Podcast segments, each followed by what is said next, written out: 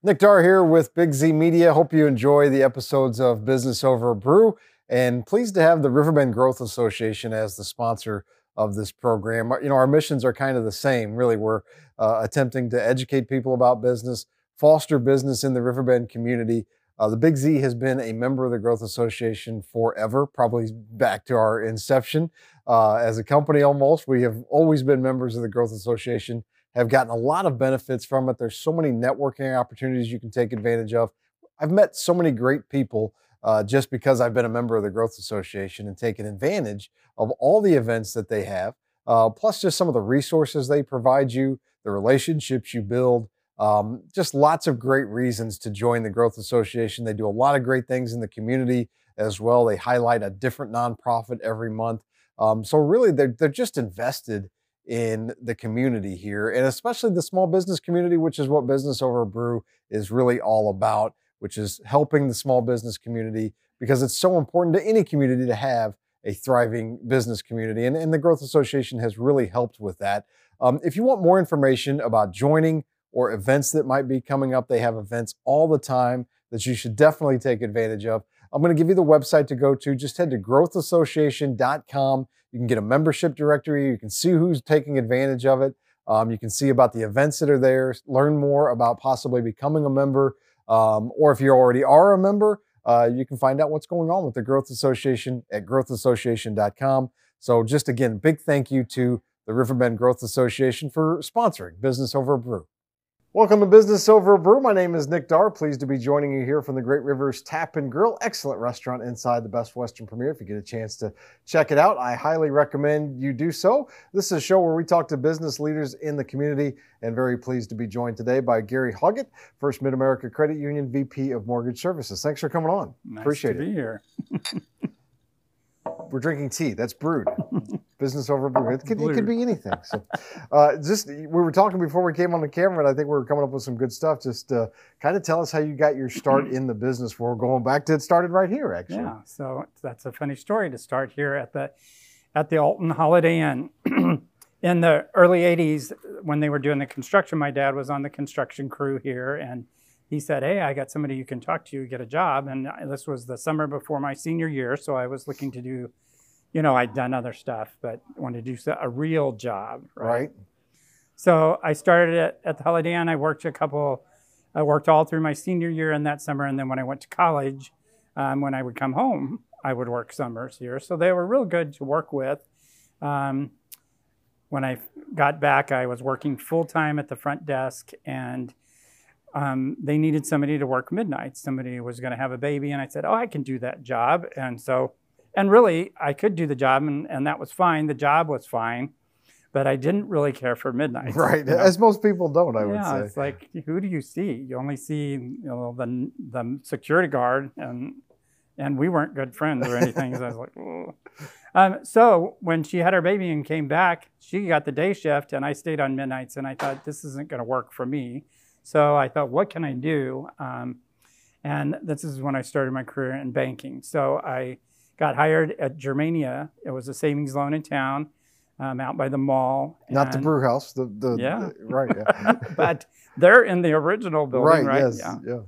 Yeah. Um, and started as a part-time teller, and did that for a while. Moved up senior teller, and then so the personal banking stuff, and then the branch manager. And I spent 16 years in retail doing branch management and that kind of stuff. Right. Um, You, you talked about, and this is something that uh, we've had Riverbend CEO students and various people come into the radio station, and we do a little. We'll talk to them a little bit about just their careers, and and I always say that one of the things that uh, really just it was kind of dumb luck. It wasn't necessarily planned. It was something you mentioned before we came on the air. Um, I just volunteered for everything that came up. Any opportunity, like I, I said, I wanted to learn that. I'll do. I'll do that. I'll take the weekend shift. Whatever you know. It was just continuously raising my hand to where eventually five ten years down the road i kind of knew how to do everything right. so when it came time to look for a new person to run the station it was like well he might not be great but at least he knows how to do everything so that's how i got the role was just continuing to raise my hand So that was kind of my philosophy. I always tried to dress for the next position. So I mean, when you're a part time teller, you don't have a lot of money, but I uh, would wear a jacket. Right. And it would be really funny because somebody would be yelling at some teller, and I'd, and I'd step the over there and jacket say something. Right. Yeah. And they're the same thing they just said, you know, and they're like, oh, okay.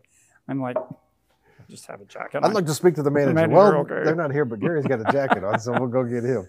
and then I would try to learn the next job. So even when I was here at the Holiday Inn, they had a system where you could do training online. So when we weren't busy, I would be training online, and then you know I could do reservations, I could do whatever because they learned it at the at Germania. I really wanted to do personal banking. There wasn't a position open, and I said I'm going to come in on my Saturdays off, and I'll work with the senior banker and just learn your job. Is that okay? And they're like, I don't care right. Yeah. you know and so then No one's like ever asked said, that when before. the position came open i was like hey i already know this job i can do it Sure. Sure. So uh, take us from Germania to, uh, you know, where you are now. so i w- did some small business lending for a few years and that didn't really work for me because i'm really into helping people and it was more churn get to the next loan get to the next loan. Sure, i'm like right. "Gee, that just doesn't so i went into mortgage lending which is what i've been doing now for 17 years. And it really fulfills a need that i have of helping people. Um, there's really so i tell people when i say well i my job is making dreams come true. And i really mean that because there's nothing that feels better than when you help someone buy their first home. Um, and it's really something that uh, I've always, when I took training, I turned this, took the sales training course that was all needs based. And they taught us that if you meet people's needs, you'll always sell and you'll sell what you need to. And so, you know, when I meet someone, I'm going to ask them questions, figure out what they really need, and then I'm going to help them to get there, you know, to meet that need. And so that's how I got into the lending side of things. Um, when I went to the credit union, the way that reason it was such a good fit for me is the credit union has a philosophy of people helping people. Mm-hmm. It's really not just a slogan they have, it's really the way they do business. Know, our whole focus is how can we improve the lives of our members, of their family, of the community?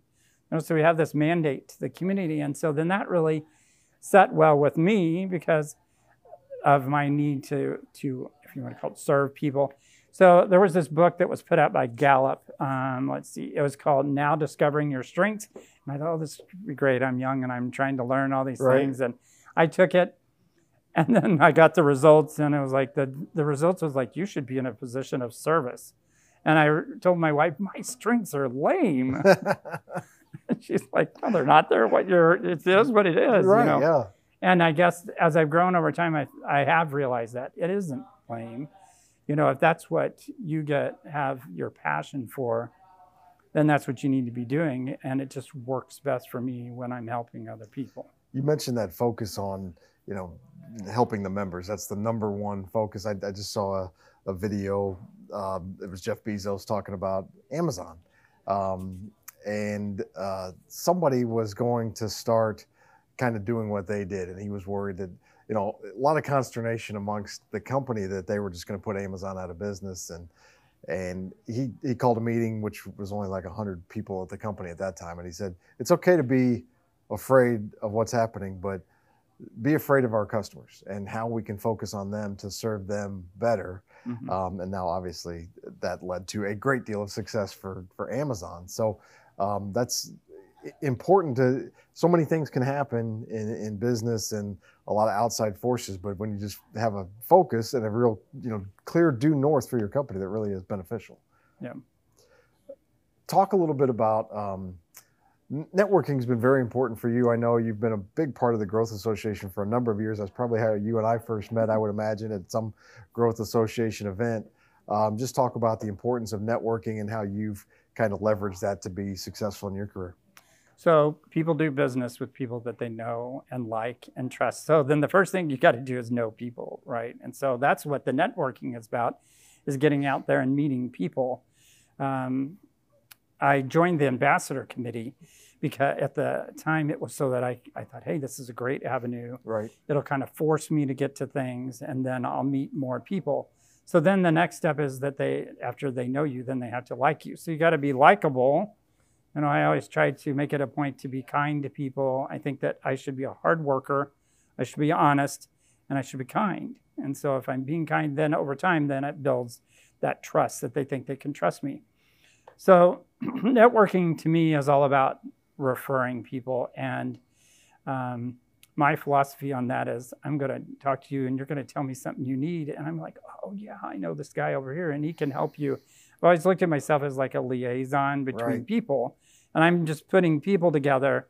Um, Zig Ziglar says that if you help enough, enough other people get what they need, you can get everything you want in life. So I kind of feel like it's not about me. I'm just going to help you guys. And then I bet when you do need a loan, you're going to say, hey, that Gary Hoggatt, I know Yeah. him. He's a good guy. He'll help you. I trust him. You know, and so I try to make this world's philosophy is really about it's all about me, right? Sure. And it's not. we're living in for sure. About me. So if I make everything about other people and taking care of them and helping them, help them find the right person they need. I mean, that's why to me networking's so important. It really isn't. oh, I gotta gotta tick off that I saw three people and I got their cards. Right. I'm just looking for, oh, that's really unique what they do. I think I know someone that could help. It's one of the most rewarding things I think uh, has been throughout my career is connecting somebody that has a need with somebody that can fulfill that need and, and helping them both. That's really just a very rewarding thing. And, and networking is a great way to, to be able, the more people you know, the more you're able to do that, I guess. I mean, I think that's really the crux of it all for me. You know, and some of the validation for us. Um, when I, I won Ambassador of the Year in 2008, and that kind of was a solidification hey, the stuff you're doing, it's working. This is the right thing to do. Keep doing that. Um, when I got hired at the credit union, the CEO then he said, you know, I really want us to become the premier lender in this market. And I teach my staff just help people when they come in. Don't be an order taker. Our job's not just to take orders; it's listening. Listen to what they had to say, figure out what they need, and help them to get there. And this last year, when we won, you know, the best of the best mortgage lenders, to me, that was like, hey, I think Right. I think we got to the right place. This is where we're supposed to be. Sure. Um, you know, and when I'm not working, my faith is very important to me. So, serving my family, you know, being a good husband, being a good father, serving at church, those things are all important to me, but they're still back to Back to service. Kinda Right, serving. yeah. How do you stay organized? How do you prioritize and delegate tasks throughout the day? So I am really good at using an Outlook calendar in that I probably I micromanage myself. I have things like every 30 minutes all day long. It keeps me on track. Um, I I'm a firm believer that you had to um, mark out white space, so that's your time to be thinking, to plan for the next day. You know that so you, a lot of people. If you don't, you get stuck that uh, all these fires that come up during the day, and the end of the day, you haven't done anything. You know, these are things that keep me on track, and here's my white space to still think. I try to teach my staff. I tell them that, hey, you got to black out time. That's just this is time to think. Now, I'm not a big delegator. Um, I believe that cross training in jobs, in that we we all know our job, and if I'm doing my job and they're doing their job, there's really not anything I can give you to do because this is the job I'm supposed to be doing. Mm-hmm. Um, Right. I, I thought about that. How do I delegate? I don't really delegate, but I train people to do my job so that if I'm not there, they can. But I don't. If I'm there, I don't ask them, "Hey, will you do this?" Because that's what I'm supposed to be doing. Right. I, I, I don't really love this word, but how do you handle maybe not failure, but it doesn't always go your way. So how do, how do you handle that when it when it doesn't? Okay, so this is really funny because this morning I send a quote to my son every day, and the quote that I sent today. Let's see. I'm gonna. I'm gonna. You're as prepared as any out. guest I think we've ever had. So you, Which is really weird, though, that this was that today was the day that I sent him this quote. But uh, I'm sorry. I That's could okay. being prepared was I could have had it up at the time. Losers quit when they fail. Winners fail until they succeed. So I don't look at failure. It's just part of being successful. right. You you have to fail at something and you do it again and you fail and you do it again and you're always looking for, well, how can I do it better? So um, when we make a mistake, I hate it, but I always think it's an opportunity to to learn. Right. And so I look at the situation, and one of my big pet peeves is I don't care who did it. I don't. We don't need to figure out who can we blame this Mhm. on. Let's figure out how it happened and how we don't want it to happen again. So I guess my failure, you know, how do I deal with failures? I look for ways to make sure it doesn't happen a second time, and how can we grow from it, learn from it, you know. I was in a meeting recently and we were just we were talking about societally and and even myself personally, you tend to it's I feel like maybe I'm a little more wired to dwell on the negative and try to fix those things. And I'm poor at complimenting and recognizing, hey, 90% of what we're doing is great and it's really working. I, I fixate on the 10%. How do you, if that's an issue for you, how do you manage that? So it is hard, right? I'm just asking for personal advice, really. so Zig Ziglar is the one that says you should look for the gold. Mhm. He was one of my big. He's not. I think he's He's passed away, I now, believe. Yeah. But you look for the gold, not the dirt. And what we Mhm. tend to do is, you know, when you're digging for the gold, you're pulling all this dirt away. And so, but when you're developing a staff member, you look for the thing that they are strongest in, and you build on that instead of finding their weakness and constantly say, "You don't do this right. You don't do this right. You need to get better here." And um, I found when I was training personal bankers that I would have one that couldn't do something, and I would say, "Why am I going to fix all my time wasted on fixing this one problem when here they are fantastic? Right. Let's just fix all of our time on making them so good at this that nobody cares Right. that they can't do that." You know, Yeah. uh, it's it is hard because you want to just look at the negative. It but- is hard. It, it's. I think the reason it's hard for me is I definitely want any praise. I want it to be authentic. I want it to, them to feel like it's it's real, and a lot of times it is. But I mean, let's. If, if you're being honest, I think if your supervisor or boss or whatever title you want to say comes in and says, "Hey, you're doing a great job here," but, But they're only going to remember what you said after "but," you know. so right. so it's it's tough to it's not tough it's just it, you got to be intentional about praising complimenting when things are going well and you do see good things and yeah, and uh, i could be certainly do a better right. job at that so um, that's that's but it's something that's important i think because boy you don't recognize how much impact what you say has on other people when you give a compliment or when you give criticism both so um, it's it's important how you word those things and how you approach it i think so Absolutely. um, Gary, in the in the mortgage business, obviously, it's been a little bit of a something we've seen something in the last couple of years that you hadn't seen for a while, and that's rates going up. Talk about the impact of that and how First Mid America has dealt with that, and and what it's meant for for your clients. so rates to me are just relative. They are what they are today. Uh, I was doing a presentation. We call it a department showcase at work, and Mhm. and I was talking to staff, and specifically right after lunch today. And one of them said, "What's the highest rate you've ever seen?" And and in the '80s, my parents bought a home, and it was 18 percent. Right. And you know, so when I look at it, I'm like, okay, our rates are six right now. And when I bought my first home, it was eight percent. So rate's just the rate for the day. You know, a home is an appreciating asset, so it's never a bad choice to buy a home. Right. It's gonna, it's going to be worth more down the road. So it's just relative to what your rate is today. And if rates get better, you just refinance it. Sure. So that's what that- that's what I tell people. to You don't live, stop. so, right. Yeah. Uh, well, why do you want to rent? Right. when you're renting, you're paying someone else's mortgage. And you're just throwing your equity away every month. Where at least if you're buying a home, you're building equity for yourself. Right. Um, and you know, it is it's something that's stressful for people right now. They're fearful about it. It isn't anything to be afraid of. It's just what it is today. You find a home that you can afford, make the payments, and then when things get better rate wise, you change. You know, we've lived in an environment where they were so low right. That it's just unusual. Every everybody in this what this generation that's been around for the last 10 years, they don't know any difference. Right. Six percent blows their mind because Yeah. they're used to, you know, lower than that. Um, you mentioned daily white space. Are there some other daily habits that you, you know, are religious about practicing every day to be successful?